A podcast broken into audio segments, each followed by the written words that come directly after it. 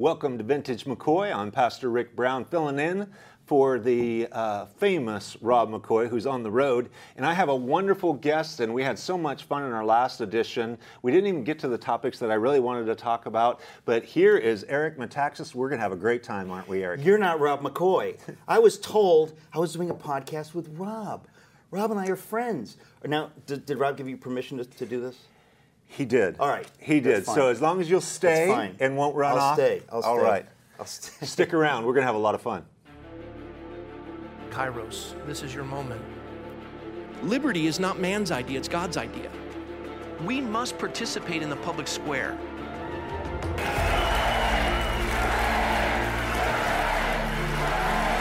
This is a moment in time that will define history as we know it, the furtherance of America as we know it.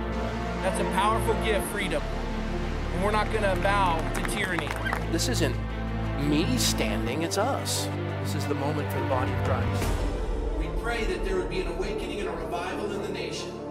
In Jesus' name, amen.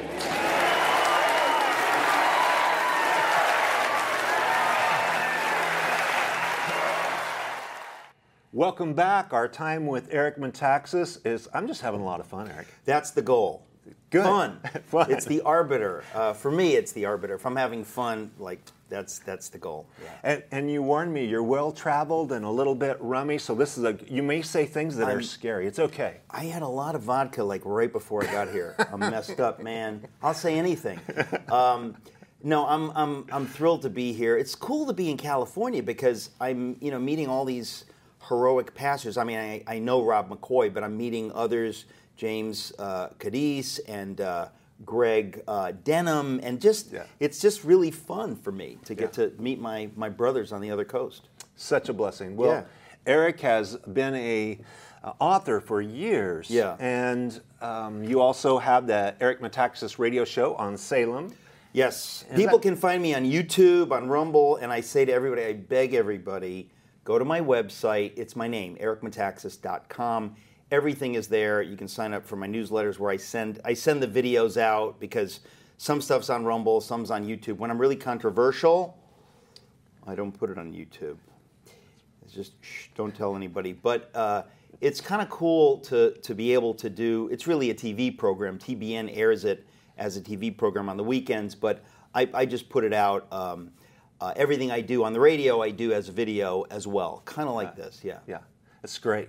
So we are going to talk, and you're spending the whole weekend with us Friday, Saturday, Sunday here at Godspeak in Yeah. Thousand Oaks, and we're excited about that. And you're going to be signing books for your new book, Yeah. Fish Out of Water, Yes. which is the search for meaning of life. Basically, your story. Yeah, well, it's the, it, the title is Fish Out of Water: A Search for the Meaning of Life, and it is the story of my life up until Jesus punched a hole in the sheetrock and said, "Here I am," because I was lost. I was not some big sinner or whatever. I was just really lost. Uh, and around my 25th birthday, um, God came into my life just in a way that the only way to describe it is it was miraculous. It was a genuine miracle without which I don't know where I would be today. And so for years I've wanted to tell the story of coming to faith, but I said in order to tell the story, I've tell the story of my life up to that point because God spoke to me in a dream, which maybe some people have theological problems with because I'm not a Muslim. Only Muslims are allowed to get saved in dreams. Did you know that? Uh, Not so, Yeah, not let's, here. Not, let's not get Wait, into that. wait. But, the, but God spoke to me in a dream in 1988, and that's the culmination of this story because it was so, I mean, it really was genuinely miraculous. And I was one of these people, I was so intellectually gummed up because I went to Yale, where, you know, people think, like, oh, Yale. These places are so spiritually dark that we need to understand, like, we- we're, we're educating people away from the truth. That's right. And I was lost, and I was, uh, you know, I was a good person, a good kid. I, but I didn't know does life have meaning? Much less, what is the meaning of life? Does life even have meaning? Is there a God? If there's a God, can we even know who that is? I was so intellectually gummed up, as I say, that I realized that God, in His mercy, spoke to me through a miracle, through a dream, and it was game over. I mean, it was so Can you unpack that dream for I will. I will. I, I, I will on the maybe on the other side or something because Okay. it's kind of complicated. But I said, in All order right. for the dream to make sense, I have to tell the story of my life because there are parts of my life that God wove in the dream so magnificently that it absolutely blew my mind. I mean, there was no doubt in my mind Jesus is Lord. My life, my search is over. I found what I didn't even know you could find, which is love and truth and, and God. And so, but I wrote the book, I want to say this up front. I wrote the book uh, as something that believers, Christians, can give to non believers. In other words, there are a lot of good people like me who I was back then, just lost. They don't know what they think. And if you give them a really Christian Christian book, Yeah. They might be polite and say, "Oh, thank you very much," but they in them they're thinking, "Well, this is not for me. I'm not. This is not who I am." I wanted to write a book for those people, Yeah. so that you can give it to somebody and say, "Look, th- th- it's funny." I mean, a lot of it is flat out hilarious stories, true stories that are just you won't even believe them, and I'm telling you, there's not a syllable of exaggeration. Mm-hmm. These are all true, crazy stuff. And I said, I want to write this, and I want it to be entertaining and a good read, and Yeah. hopefully well written. I pride myself as a literary writer. I wanted this to be a work of art, but that tells these stories. And only at the very end, once the reader has kind of bought into this whole thing, do I tell the ending, which is the Jesus thing. So if you give the book to somebody who likes to read but is not on the page uh, that we are theologically, don't tell them the punchline.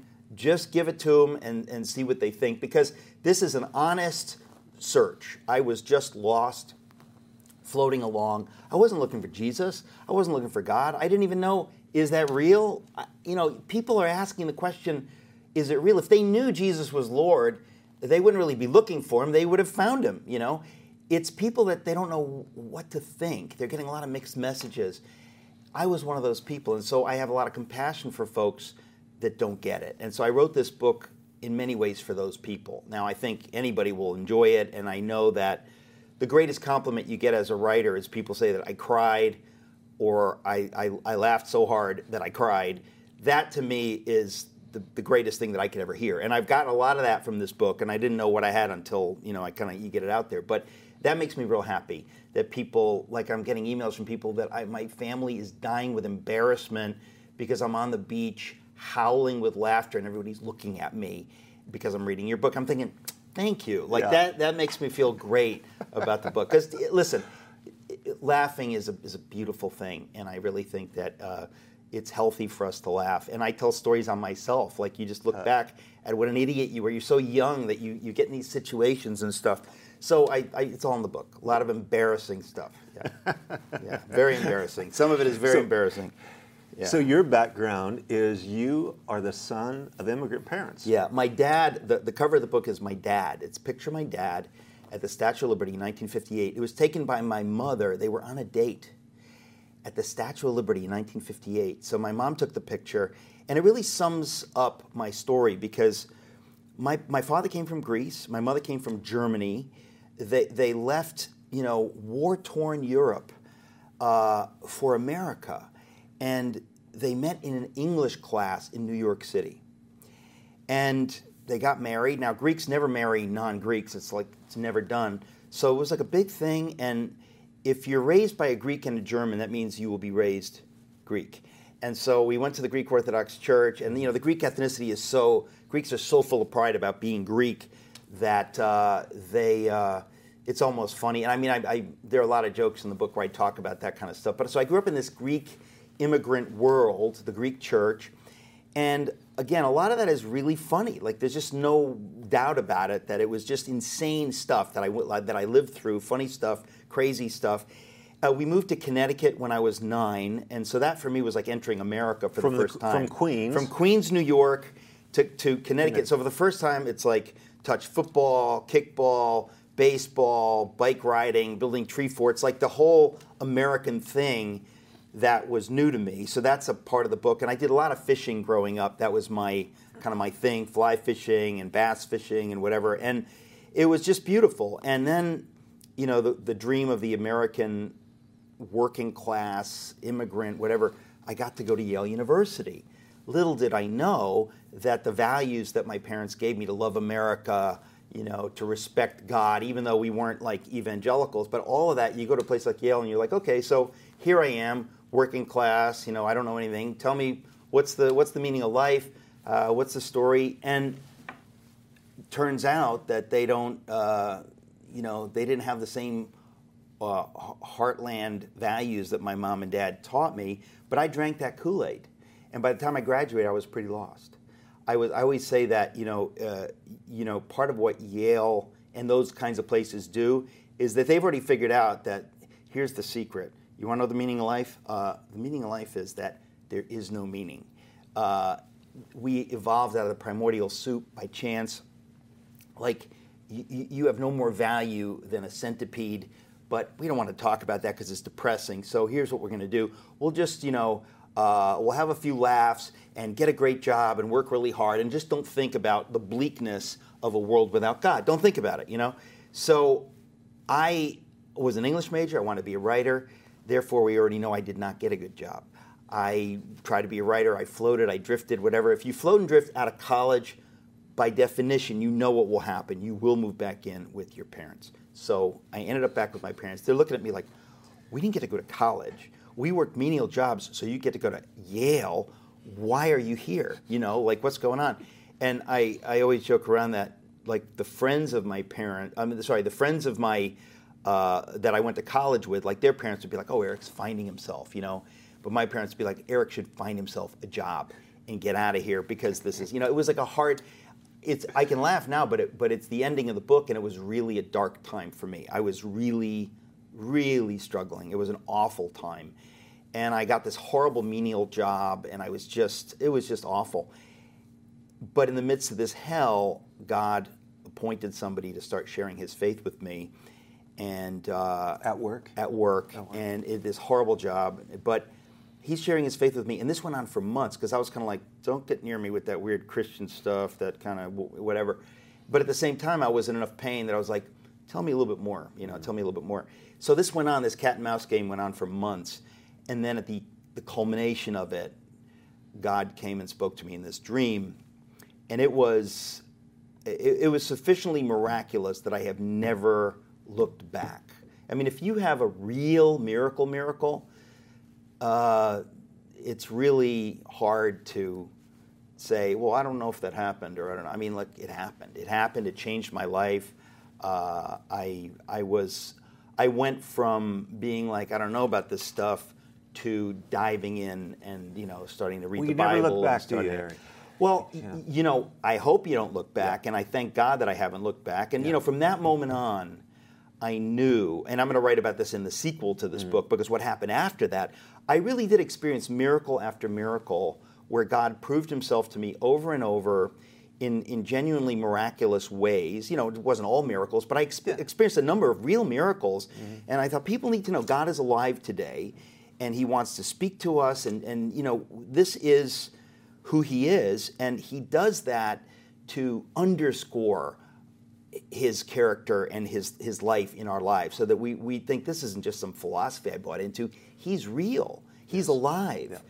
Um, and so, you know, when that happened, when I had this miracle, I just was like, okay, Lord, what do you want to do with my life? I give yeah. myself to you totally. And he led me to write, you know, I wrote 30 children's books. I wrote, I worked for Veggie Tales. I worked for Chuck Colson. Uh, i did one of the voices on one of the Veggie Tales, uh, and and I, you know, God just opened these doors and then eventually uh, led me to write what we talked about last time, the biography about William Wilberforce, which opened the door to a biography of Bonhoeffer, which changed changed my life. Yeah. Yeah. And I, I had a very radical conversion in my life, a very, um, by myself, the Lord, filled His presence. How, how old were you? I was 19. Whoa. And I was uh, I was half drunk. I had put a couple of drug deals together that morning and actually woke up in a home that morning uh, that I had to go out and find a street sign to know even where I was. And, um, and on, on, a Sunday afternoon in February of 1984, I went home and I was pacing through the house. And I had, for months, I didn't know what was going on with me, but it was the Holy Spirit coming after me. But I was so miserable and under conviction for months. And uh, so as I'm pacing back and forth in the house, I had honestly never remembered praying in my entire life at the age of 19. I bowed my head. My parent, grandparents were Christians on both sides of the family. When they blessed the food, I bowed my head out of respect. But I personally had never prayed to God. And the Lord spoke to me in a still small voice and said, Why don't you pray? It was so powerful. I laughed out loud. I'm all by myself. I laughed out loud and went, "Pray." It's like I'm talking to myself. And as I said those words, "Pray," the the presence of God filled the room. I fell to my knees and began to sob and confess my sin and ask Jesus into my life. This is real. And- yeah, and This I've is real. It's so when you have those experiences, like the dream or the the supernatural aspect of a divine God that loves humanity, and He intervenes. There's there's no mistake. It's too much to bear. I mean, it's, it's it's and not everybody experiences these things, but it doesn't matter. God is he he's the same, but he speaks to everyone differently. So anytime anybody right. says, you know, well, I want this or it should happen this way or this way, I didn't have like a, a burden of sin and it- I mean, everybody comes in a in a different way. That's right. And you can't make a pattern or a formula. The point is, God is God. Jesus is Lord, and He loves us individually and speaks to us individually, and He knows when to reach us. I mean, the fact that He reached you then, at that moment. He He knew, you know, and there's no. Uh, it's the reason we're on the planet, right? right. It's why we're here. And I don't even want to think about what would have happened if I didn't have this experience. But as I say, I, I wrote the book Fish Out of Water because I want to reach people who would say, "Oh, I don't know if that's for me, or that's a little this, or it's a little that." Yeah.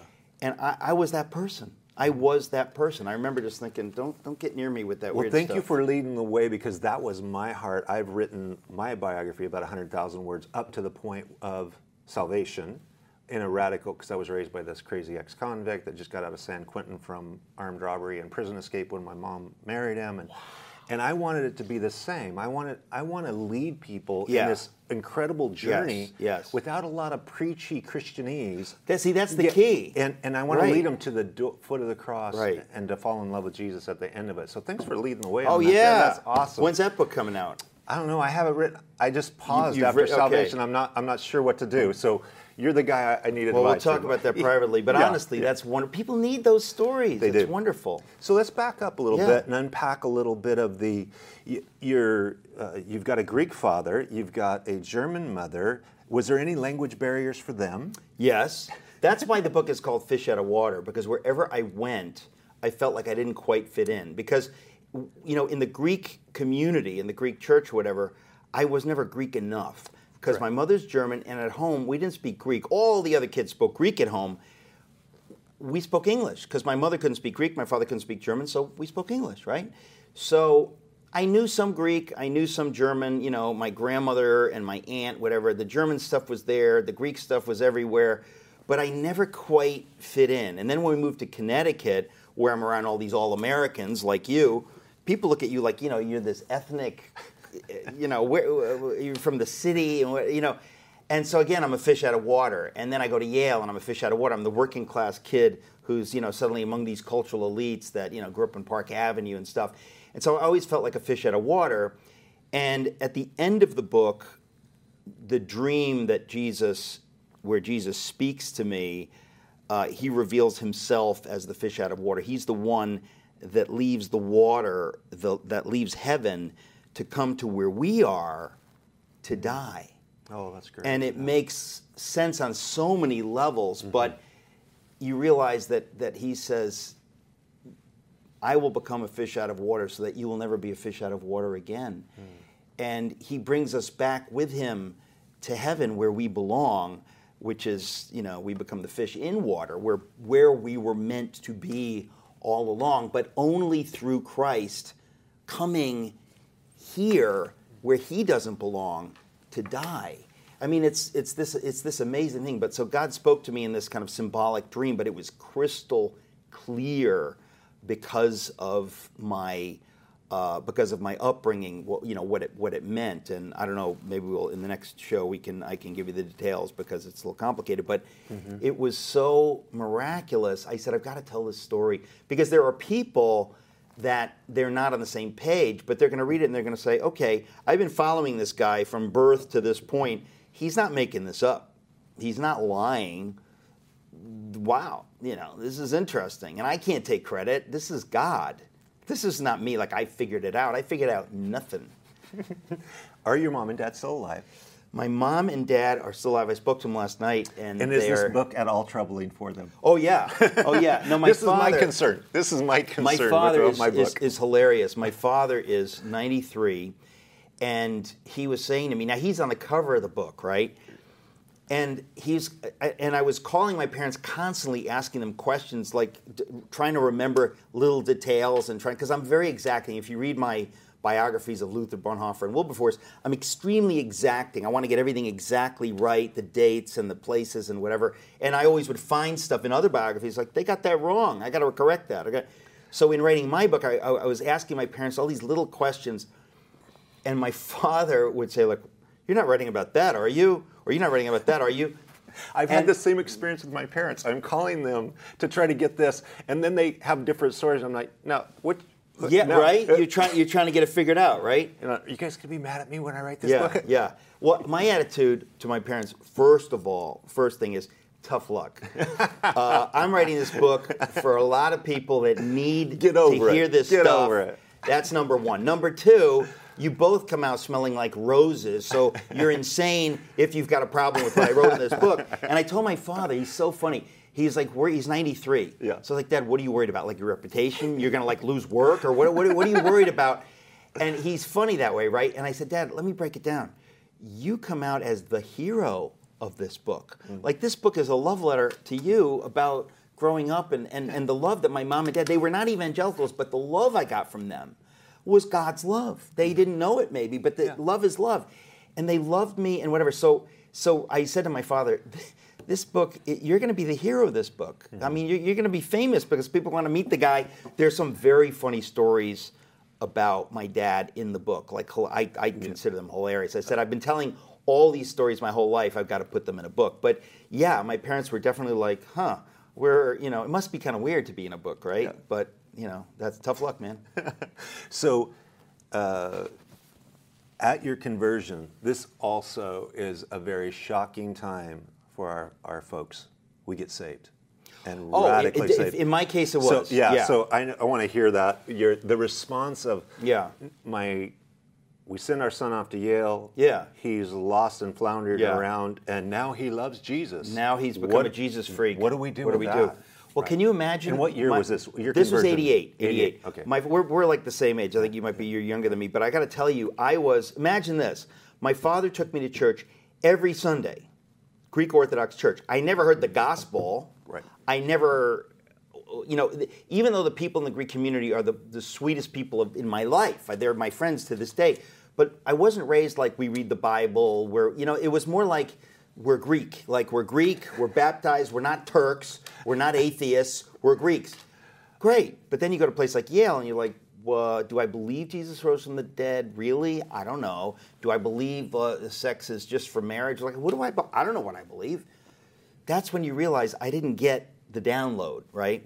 So when I have this experience at age 25, and I stupidly, as young people often do, I said to my father, like, I'm, I'm a Christian now, you know? And he's like, okay, so what were we doing like every Sunday when I drag you to church and you don't want to go? Like, what, what was taken to a mosque, to a Buddhist temple? What, what was that? You weren't a Christian then, you know? And it is a little complicated, right? Because And they feel a sense of failure. Like, what, are you, what are you saying that you know Jesus more? I've taken you to church your whole life. Right. Well, the good news is this is all like what 33 years ago now. So in the last 10 years, uh, for sure, my parents have. Uh, I mean, it was it's been longer than that, but but I think over time they saw my life, and so you know the 25 year old hothead, you know, turns into the the the, the 35 year old less hot headed, uh, you know, and the time passes and they just see like, oh, I get it now. It's a good thing. But I think I also had to frame it for them so that they could not be offended. I had, had to say like, look, I was not prepared for the secular world of Yale. Uh, it's not that uh, you failed me or that the church failed me. It's just that if you'd known what I was going into, you'd realize you're putting me. I'm a, I'm a, I'm a sheep among wolves. This is not, you know. And I think there are a lot of kids. They think they're growing up in the church, but the fact is they're not prepared for for what they're headed for. So that's really was my my story. But you know, both my parents. Um, you know, they may not be quite where I am, but it seems obvious to me that they get it and that they didn't back then. But Do there are a lot of people that go to have- church and they don't they don't get it. You know. Do you have siblings? Uh, I don't have any siblings, but I have one brother. That was a joke. He's a sibling, but uh, I call him my brother. I don't say he's my sibling, but uh, the uh, my brother. Yeah, my don't like brother. sibling, the I- word. I- yeah, it's just a funny word. But uh, my my uh, my brother is in Connecticut. He's a year and a half uh, younger than I am, Mm-hmm. and um, you know, yeah, it's a it's a strange it's a strange thing when you have this powerful conversion experience because there are people that believe but they don't believe the way you do. They're kind of like, well, you're really, you know, you really took this hook, line, and sinker. You've become a little bit of a fanatic. Can you talk about something else? You know? Yeah, normal So- Christianity that you read in the New Testament is considered fanatical, radical. Yeah. But it's just, you read the New Testament, this is just normal Christianity. That's the problem. That's called Christianity. So, uh, yeah, a lot of people think that they can live as functioning atheists, but they say, well, I'm a Christian. I sort of believe. Well, the devil also believes in God. So you're not really the And head of anybody yeah. there.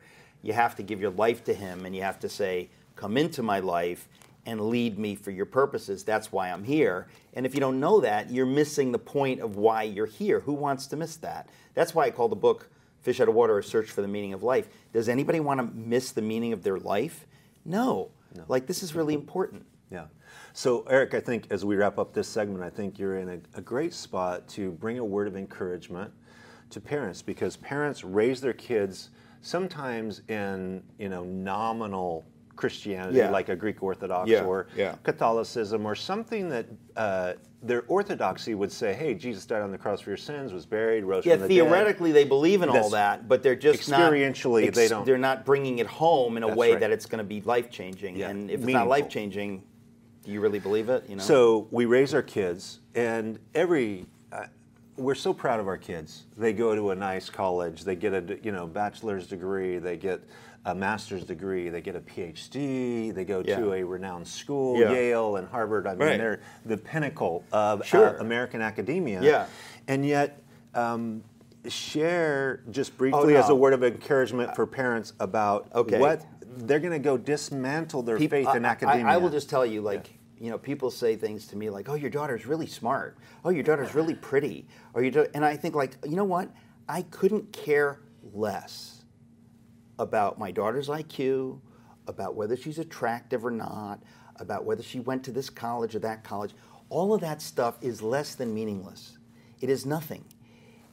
If you give your life to God, that means something. It does. You could be unattractive, you could be not at all smart. Who cares? Those things are totally besides the point. Whether you give your life to Jesus and know Him and want to walk with Him, it's the only thing that matters. So when I see Christian parents thinking, my son got into this college and that college, I just think, like, yeah. First of all, it's worth nothing. Second of all, it may lead him away from God. Is there anything worse than that? Is there anything worse than that? Not in my book. That's right. That's the, like that's the worst. thing. I wouldn't care if my son or daughter goes to college or any of that stuff. That's just totally worldly garbage. And as somebody who had the best of the worldly garbage, I can tell you, a place like Yale University is designed to make you a maniacal Marxist woke, you know, nut. That's right. And and and that's what we're seeing. that is just, I mean, it's kind of funny because that's the story of Wilberforce. In my Wilberforce book, I tell the story that he had a conversion like early on when he was like 11, 12 years old. And his mother and grandfather were horrified that their son became one of these, you know, in those days it was an enthusiast, a Methodist, a, you know, born again Jesus freak. So they dragged him away from that and didn't even let him go to their dead church on weekends because they thought this is a nightmare. We want our son to be a sophisticated, you know, we want him to go to Cambridge and blah, blah, blah. and that's exactly what happened to him. He became all that stuff and lost God, and God grabbed him around age 26. But all the stuff that the world values is absolute garbage, and I, I know that. I mean, if I ever had money, I would never give money to Yale. Like these places are, you know, I, I just can't imagine. Uh, I just want to say that there's so many people, Christians included, who put value in this stuff. Folks, you have no idea. It is just, it is really not the the, the values that the world has. I can speak from experience. They are genuinely bad. Like it's not just like, well, it's not what it could be. Um, the, the only the only good thing about Yale is it gives me a credential uh, that I can use for God, and it gives me an ability maybe to reach people who say, "Well, that's interesting. He went to Yale, so maybe he has something to say or whatever." And you know, and, and I learned to, le- to speak the language of that people group in a sense, which is like the blue state, sophisticated New York, whatever. I, I speak that language. I know that world enough to be able to speak to people who are in, and, and a lot of this book is like that. I mean, if you give this book to somebody who's like, you know, a, a blue state um, liberal, I'm speaking their language. That's who I am, you know. But I found I found God and I found His values, and so it's it's kind of like a missionary thing that you you know how to speak that language and how to communicate that way um, for His for God's purposes. It's Yeah. cross cultural ministry. That is what it is. Yeah.